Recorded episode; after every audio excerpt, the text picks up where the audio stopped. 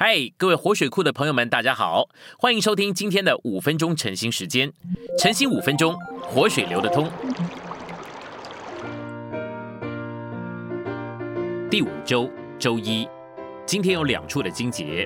第一处的经节是希伯来书一章二节，神在这末后的日子，在子里向我们说话。第二处是使徒行传二章四十二节，他们都坚定持续在使徒的教训和交通里。我们来到信息选读，使徒的教训乃是神在新约中的整个说话，整本新约是使徒的教训。这本书里面的确包括了洗脚和水浸这样的事，但是这些不是基本内在中心基础的事。宇宙之间有一件美妙的事，神的说话。宇宙里面头一件美妙的事就是神自己。宇宙之中如果没有神，那是何等的悲剧。然而倘若有神，但他却不说话，我们就很悲惨。宇宙之中如果没有神，就是悲剧。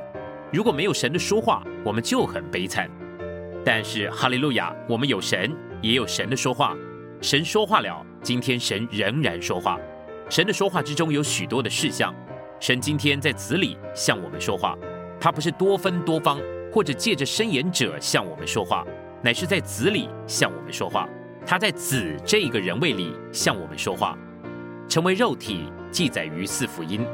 在四福音里说话的耶稣乃是神的儿子，神的儿子就是神自己。因此我们可以说，主耶稣的说话是神在为人的子里，在四福音里的说话。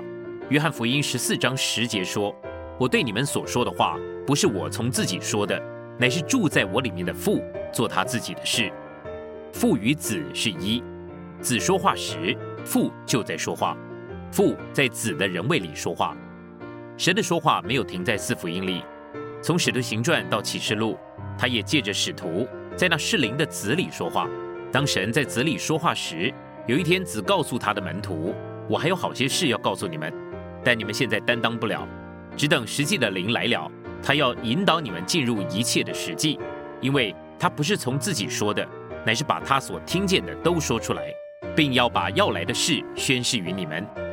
主耶稣似乎在说，当实际的灵来了，他要带你们进入一切的实际，但即使他自己也不会从自己说什么，他要从我有所领受，然后将他从我所领受的宣示于你们。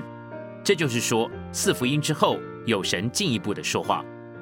在使徒行传、使徒保罗的十四封书信、雅各书、彼得的两封书信、约翰的三封书信、犹大书和启示录里，神进一步说话。